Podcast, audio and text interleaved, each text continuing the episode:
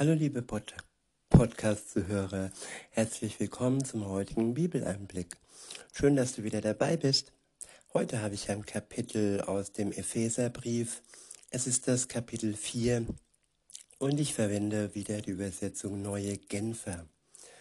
Ab Vers 1 heißt es, als einer, der für sein Bekenntnis zum Herrn im Gefängnis ist, bitte ich euch nun, denkt daran, dass Gott euch zum Glauben gerufen hat und führt ein Leben, das dieser Berufung würdig ist. Als einer, der für seinen Glauben im Gefängnis ist, dies war damals ja möglich und die Gefahr bestand damals und die Gefahr besteht auch heute, dass wir aufgrund unseres Glaubens Nachteile haben können. Das muss nicht immer heißen, dass wir deshalb im Gefängnis landen. Das kann so sein. Das kann sogar auch sein, dass wir für unseren Glauben sterben, weil die Gegner und Feinde Gottes ja eben nicht möchten, dass jemand am Leben bleibt. So geht es dem Volk Gottes oftmals. Sie haben Hasser, Hater, würde man neudeutsch sagen. Und ähm, Insofern braucht man immer den Schutz Gottes. Und vor allem braucht man den Glauben an Gott. Denn Gott ruft zum Glauben und wer, wen er ruft, der sollte seine Ohren und seine Herzen vor ihm nicht verschließen. Weiter heißt es, keiner soll sich über den anderen erheben. Seid vielmehr allen gegenüber freundlich und geduldig und geht nachsichtig und liebevoll miteinander um. Ich wiederhole, keiner soll sich über den anderen erheben. Seid vielmehr allen gegenüber freundlich und geduldig und geht nachsichtig und liebevoll miteinander um. Ich muss ehrlich sagen, ich habe ein riesengroßes Problem mit Menschen und hatte auch äh, Probleme mit Chefs, ähm, ja, die sich über mich erhoben haben. Ich bin ein Mensch, der unbedingt die Ebene braucht, eine gemeinsame Ebene und nicht gerne hochschaut zu anderen, die sich über mich erheben. Und Gott möchte, dass wir uns nicht über andere erheben.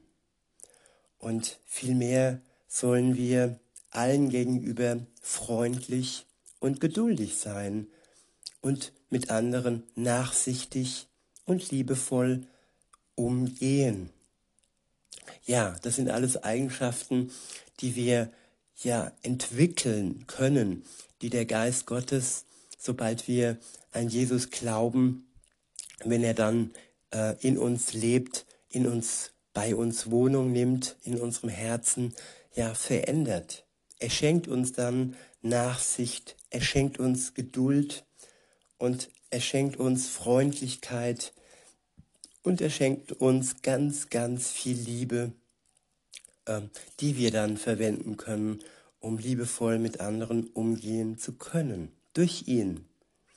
Weiter heißt es ab Vers 3 und folgende, setzt alles daran, die Einheit zu bewahren, die Gottes Geist euch geschenkt hat.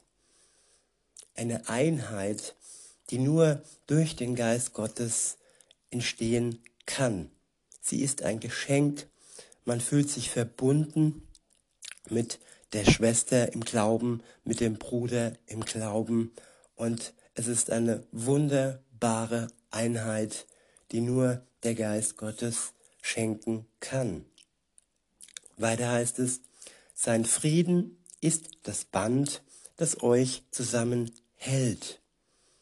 Ja, ein Band des Friedens, das uns zusammenhält. In einer äh, friedlosen Zeit, in einer unheilvollen Zeit, in einer Zeit, wo Panik, Schrecken und Angst herrscht. Und da schenkt uns der Geist Gottes Frieden ins Herz, Frieden untereinander und miteinander und das schafft Zusammenhalt. Ab Vers 4 und folgende heißt es, mit Einheit meine ich dies, ein Leib, ein Geist und genauso auch eine Hoffnung, die euch gegeben wurde, als Gottes Ruf an euch erging. Ich wiederhole, mit Einheit meine ich dies, ein Leib, ein Geist und genauso auch eine Hoffnung. Ein Leib bedeutet, dass alle Gläubigen zusammen einen Leib bilden und dass Jesus das Haupt, der Kopf, aber auch das Herz ist dieses Leibes. Und ein Geist bedeutet eine Gesinnung, den gleichen Geist, die gleiche Geisteshaltung und den gleichen Geist Gottes in uns. Und genauso auch das dritte, eine gemeinsame Hoffnung. Ja, es gibt diesen Spruch, hoffen heißt nicht glauben.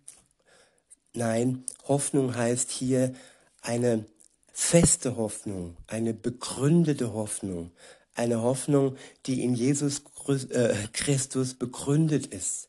Er ist das Fundament dieser Hoffnung, dass wir noch nicht sehen, was verheißen ist, aber dass wir wissen, dass das, was verheißen ist, gewiss ist und ein Zuspruch ist, ein Versprechen Gottes ist.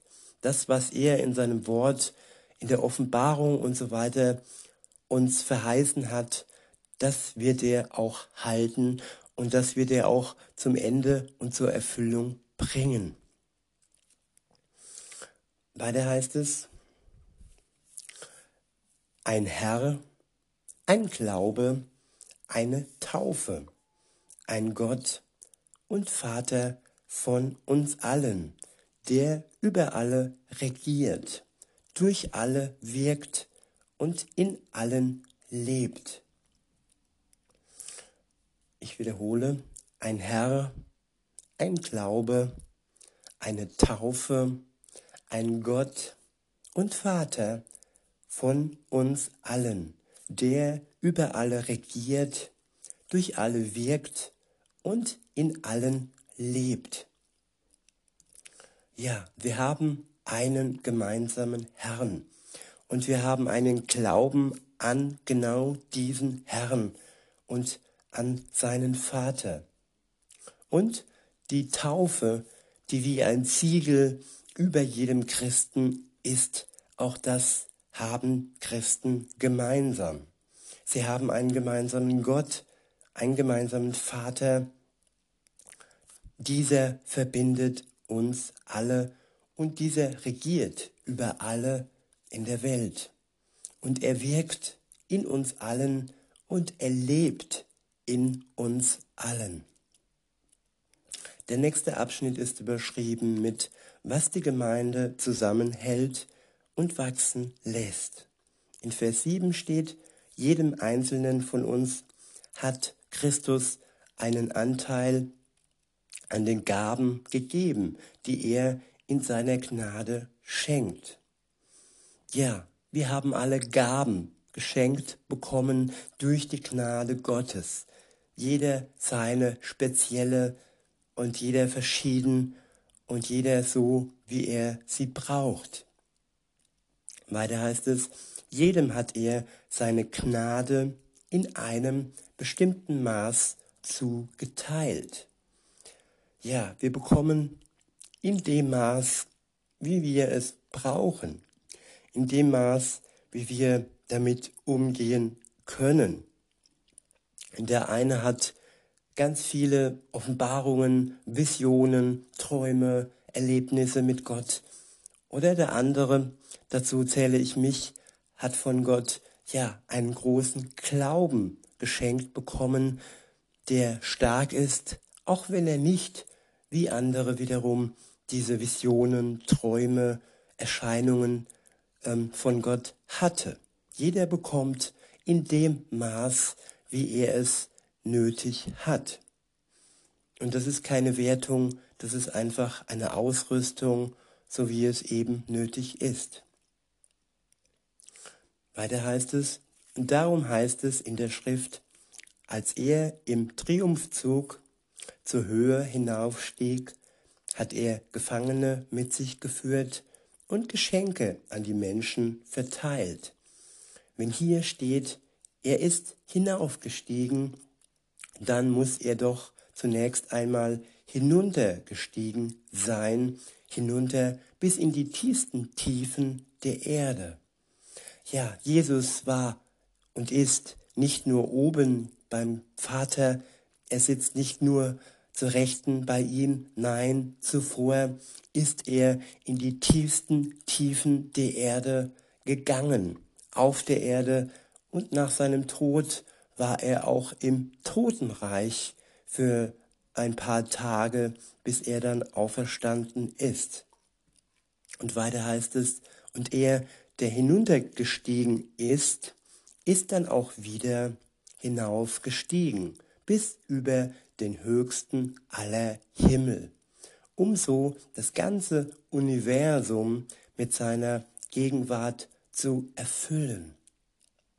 Jesus erfüllt das ganze Universum. Er erfüllt alles, was existiert.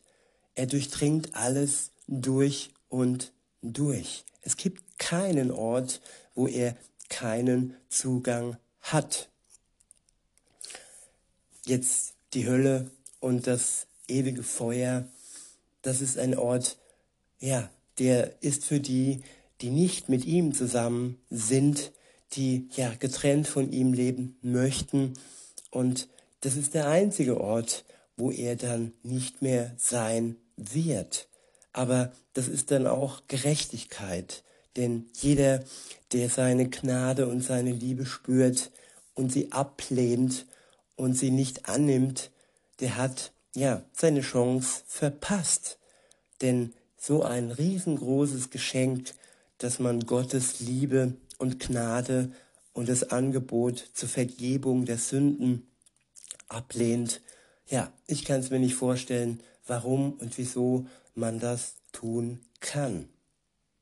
Es sind Menschen, die sich an die Macht klammern wahrscheinlich. Es sind Menschen, die sich an Geld klammern, an all das Weltliche hier in dieser Welt und die denken, sie bräuchten Gott nicht. In Vers 11 steht, es ist, er ist es nun auch, der der Gemeinde Gaben geschenkt hat. Er hat ihr die Apostel gegeben, die Propheten, die, die Evangelisten, die Hirten und Lehrer. Sie haben die Aufgabe, diejenigen, die zu Gottes heiligen Volk gehören, für ihren Dienst auszurüsten, damit die Gemeinde der Leib von Christus aufgebaut wird. Ja, es gibt Menschen, die uns aufbauen. Es gibt Menschen, die uns stärken. Es gibt Menschen, die uns ihre Weisheit mitteilen, die sie von Gott bekommen haben. Es gibt Menschen, die lehren uns in seinem Wort. Und jeder Mensch, der mit Gott zusammen ist, hat unterschiedliche Gaben, mit denen er die Gemeinde Gottes bereichert. In Vers 13 und folgende steht, das soll dazu führen, dass wir alle in unserem Glauben und in unserer Kenntnis von Gottes Sohn zur vollen Einheit gelangen und dass wir eine Reife erreichen, deren Maßstab Christus selbst ist, in seiner ganzen Fülle. Ich wiederhole nochmal Vers 13. Das soll dazu führen, dass wir alle in unserem Glauben und in unserem Kenntnis, in unserer Erkenntnis von Gottes Sohn zur vollen Einheit gelangen und dass wir eine Reife erreichen, deren Maßstab Christus selbst ist in seiner ganzen Fülle. Unser Maßstab ist Jesus Christus selbst, der Sohn Gottes. Und wir sollen zu einer Reife gelangen, ja, die sein Bild ja widerspiegelt. Und insofern ist es unser Herr und er ist uns auf einer Stufe, er steht uns gegenüber und er ist nicht unser Unterdrücker, er ist unser Vorbild, er ist unser Herr und Erlöser. In Vers 14 steht, denn wir sollen keine unmündig, unmündigen Kinder mehr sein. Ich wiederhole, denn wir sollen keine unmündigen Kinder mehr sein. Wir dürfen uns nicht mehr durch jede beliebige Lehre vom Kurs abbringen lassen, wie ein Schiff, das vom Wind hin, das von Wind und Wellen hin und her geworfen wird, und dürfen nicht mehr auf die Täuschungsmanöver betrügerischer Menschen hereinfallen, die uns mit ihrem falschen Spiel in die Irre führen wollen. Ich wiederhole Vers 14. Denn wir sollen keine unmündigen Kinder mehr sein. Gott möchte uns zu reifen, erwachsenen Menschen machen. Wir sollen nicht unmündig bleiben, so wie viele Sekten ihre ja, Untergebenen unmündig haben wollen. Und auch alle anderen Religionen haben doch nur im Sinn, wirklich untergebene, unterworfene Menschen zu haben. Gott möchte uns aber Jesus Christus gleich machen. Sein Wesen soll unser Wesen sein. Weiter heißt es, wir dürfen uns nicht mehr durch jede beliebige Lehre vom Kurs abbringen lassen, wie ein Schiff, das vom Wind, das von Wind und Wellen hin und her geworfen wird, und dürfen nicht mehr auf die Täuschungsmanöver betrügerischer Menschen hereinfallen, die uns mit ihren falschen, mit ihrem falschen Spiel in die Irre führen wollen. Unser Blick soll genau und präzise auf das Wort Gottes gerichtet sein. Und wir sollen gewiss sein, dass wir nichts benötigen außer das Wort Gottes. Keine zusätzlichen Psychologie oder andere Religionsbücher. Wir verpassen nichts, liebe Zuhörerinnen, lieber Zuhörer. Wir haben alles im Wort Gottes in der Bibel. Und mehr ist für ein Leben, das zum Ziel führen kann, soll, nicht nötig. Weiter heißt es ab Vers 15, stattdessen sollen wir in einem Geist, in einem Geist der Liebe an der Wahrheit festhalten, damit wir im Glauben wachsen und in jeder Hinsicht mehr und mehr dem allmächtig, dem, dem ähnlich werden, der das Haupt ist, Christus. Ich wiederhole Vers 15. Stattdessen sollen wir in einem Geist, in einer Gesinnung und im Geist Gottes der Liebe an der Wahrheit festhalten. Ich wiederhole nochmal. Stattdessen sollen wir in einem Geist der Liebe an der Wahrheit festhalten, damit wir im Glauben wachsen und in jeder Hinsicht mehr und mehr dem ähnlich werden, der das Haupt ist, Christus. Ja, Christus ist das Erkennungszeichen. Die Menschen sollen in uns Christus erkennen. In Vers 16 und folgende steht, ihm verdankt der Leib sein gesamtes Wachstum. Mit Hilfe all der verschiedenen Gelenke ist er zusammengefügt. Durch sie wird er zusammengehalten und gestützt. Und jeder einzelne Körperteil, jedes einzelne Körperteil leistet seinen Beitrag entsprechend der ihm zugewiesenen Aufgabe. Ja, wir sind berufen, unseres Körperteils gerecht zu werden. Jeder jedes Teil dieses Leibes, jeder Mensch hat seine Aufgabe.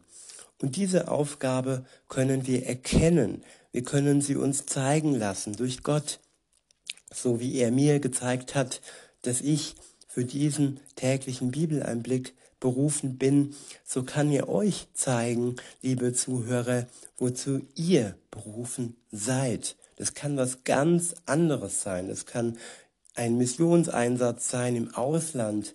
Das kann ja Vaterschaft, Mutterschaft sein. Es kann so vieles sein.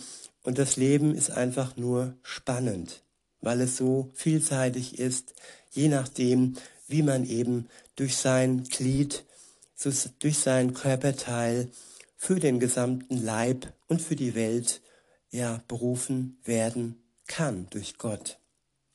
Weiter heißt es, so wächst der Leib heran und wird durch die Liebe aufgebaut.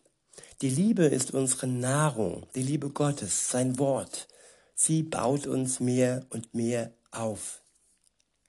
Der nächste Abschnitt ist überschrieben mit der alte und der neue Mensch. Ab Vers 17 heißt es, aus all diesen Gründen fordere ich euch im Namen des Herrn mit Nachdruck auf, nicht länger wie die Menschen zu leben, die Gott nicht kennen. Ihre Gedanken sind auf nichtige Dinge gerichtet. Ihr Verstand ist wie mit Blindheit geschlagen und sie haben keinen Anteil an dem Leben, das Gott schenkt. Denn in ihrem tiefsten Inneren herrscht eine Unwissenheit, die daher kommt, dass sich ihr Herz gegenüber Gott verschlossen hat. Das Gewissen dieser Menschen ist abgestumpft. Sie haben sich der Ausschweifung hingegeben und beschäftigen sich voller Gier mit jedem erdenklichen Schmutz. Ihr habt bei Christus etwas anderes gelernt. Oder habt ihr seine Botschaft etwa nicht gehört? Seid ihr etwa nicht in seiner Lehre unterrichtet worden, in der Wahrheit, wie sie in Jesus zu uns gekommen ist? Die Wahrheit, die in Jesus zu uns kommt. Ja, in Vers 22 heißt es, dann wurdet ihr aber auch gelehrt, nicht mehr so weiter zu leben, wie ihr bis dahin gelebt habt, sondern den alten Menschen abzulegen, der seinen trügerischen Begierden nachgibt und sich damit selbst ins Verderben stürzt. Und ihr wurdet gelehrt, euch in eurem Geist und in eurem Denken erneuern zu lassen ja, Gott möchte uns in unserem Geist und in unserem Denken erneuern. Er möchte dem Alten etwas Neues äh, hinzufügen und das Alte ja ans Kreuz nageln, das Alte, das Sündhafte, die Begierden, das Egoistische, das soll sterben mit Jesus zusammen am Kreuz. Und durch die Auferstehung ist etwas Neues, ein neues Leben entstanden. Und auch wir können ein neues Leben durch Gott bekommen. Es ist ein Angebot an dich, liebe Zuhörerin, lieber Zuhörer. Wenn du das möchtest, dann, dann sag ihm all das Alte, all das, was dich trennt von Gott, all die Verfehlungen, all das Sündhafte, das zwischen dir und ihm steht und lass dich befreien, lass dich erlösen durch ihn, der für dich gestorben ist. Und dann kann das Neue äh, beginnen. Dann kann er dich Stück für Stück umändern, dir einen neuen Geist, eine neue Gesinnung geben und seine Liebe in dir ja ausschütten und sie wird dich füllen und wird dich freudig und glücklich machen. In Vers 24 heißt es, und den neuen Menschen anzuziehen, der nach Gottes Bild erschaffen ist und dessen Kennzeichen Gerechtigkeit und Heiligkeit sind, die sich auf die Wahrheit gründen. Der nächste Abschnitt ist überschrieben mit das neue Leben konkret. Ab Vers 25 und folgender steht, Darum legt alle Falschheit ab und haltet euch an die Wahrheit, wenn ihr miteinander redet.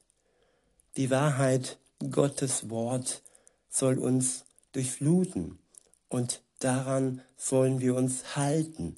Alles Falsche, alles Böse soll ja durch den alten Menschen, wie gesagt, ans, ans Kreuz genagelt werden und sterben, damit das Neue, sowie ja der Schmetterling durch die Raupe hindurch entstehen kann.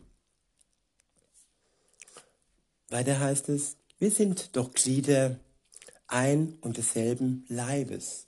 Wenn ihr zornig seid, dann versündigt euch nicht. Legt euren Zorn ab, bevor die Sonne untergeht. Gebt dem Teufel keinen Raum in eurem Leben. Wer bisher ein Dieb gewesen ist, soll aufhören zu stehlen und soll stattdessen einer nützlichen Beschäftigung nachgehen, bei der er seinen Lebensunterhalt mit Fleiß und Anstrengung durch eigene Arbeit verdient. Dann kann er sogar noch denen etwas abgeben, die in Not sind. Kein böses Wort darf über eure Lippen kommen. Vielmehr soll das, was ihr sagt, gut, angemessen und hilfreich sein. Dann werden eure Worte denen, an die sie, an die sie gerichtet sind, wohl tun. Unsere Worte sollen wohltun, sie sollen aufbauen, sie sollen nicht verletzen, sie sollen nicht, ja, niederschmettern. In Vers 30, 30 und folgende heißt es, und tut nichts, was Gottes Heiligen Geist traurig macht. Denn der Heilige Geist ist das Siegel, das Gott euch im Hinblick auf den Tag der Erlösung aufgedrückt hat, um damit zu bestätigen, dass ihr sein Eigentum geworden seid. Der Heilige Geist ist unser Siegel. Er lässt nach außen hin sichtbar werden, dass wir das Eigentum Gottes sind, dass wir seine Kinder sind, zur Familie Gottes gehören. Es ist praktisch das Familiensiegel, das Wappen, das uns auszeichnet als Kind Gottes. In Vers 31 steht, Bitterkeit, Aufbrausen, Zorn, wütendes Geschrei und verleumderisches Reden haben bei euch nichts verloren, genauso wenig wie irgendeine andere Form von Bosheit. Geht vielmehr freundlich miteinander um, seid mitfühlend und vergebt einander, so wie auch Gott euch durch Christus vergeben hat. In diesem Sinne, liebe Zuhörerinnen, lieber Zuhörer, wünsche ich euch noch einen schönen Tag und sage bis denne.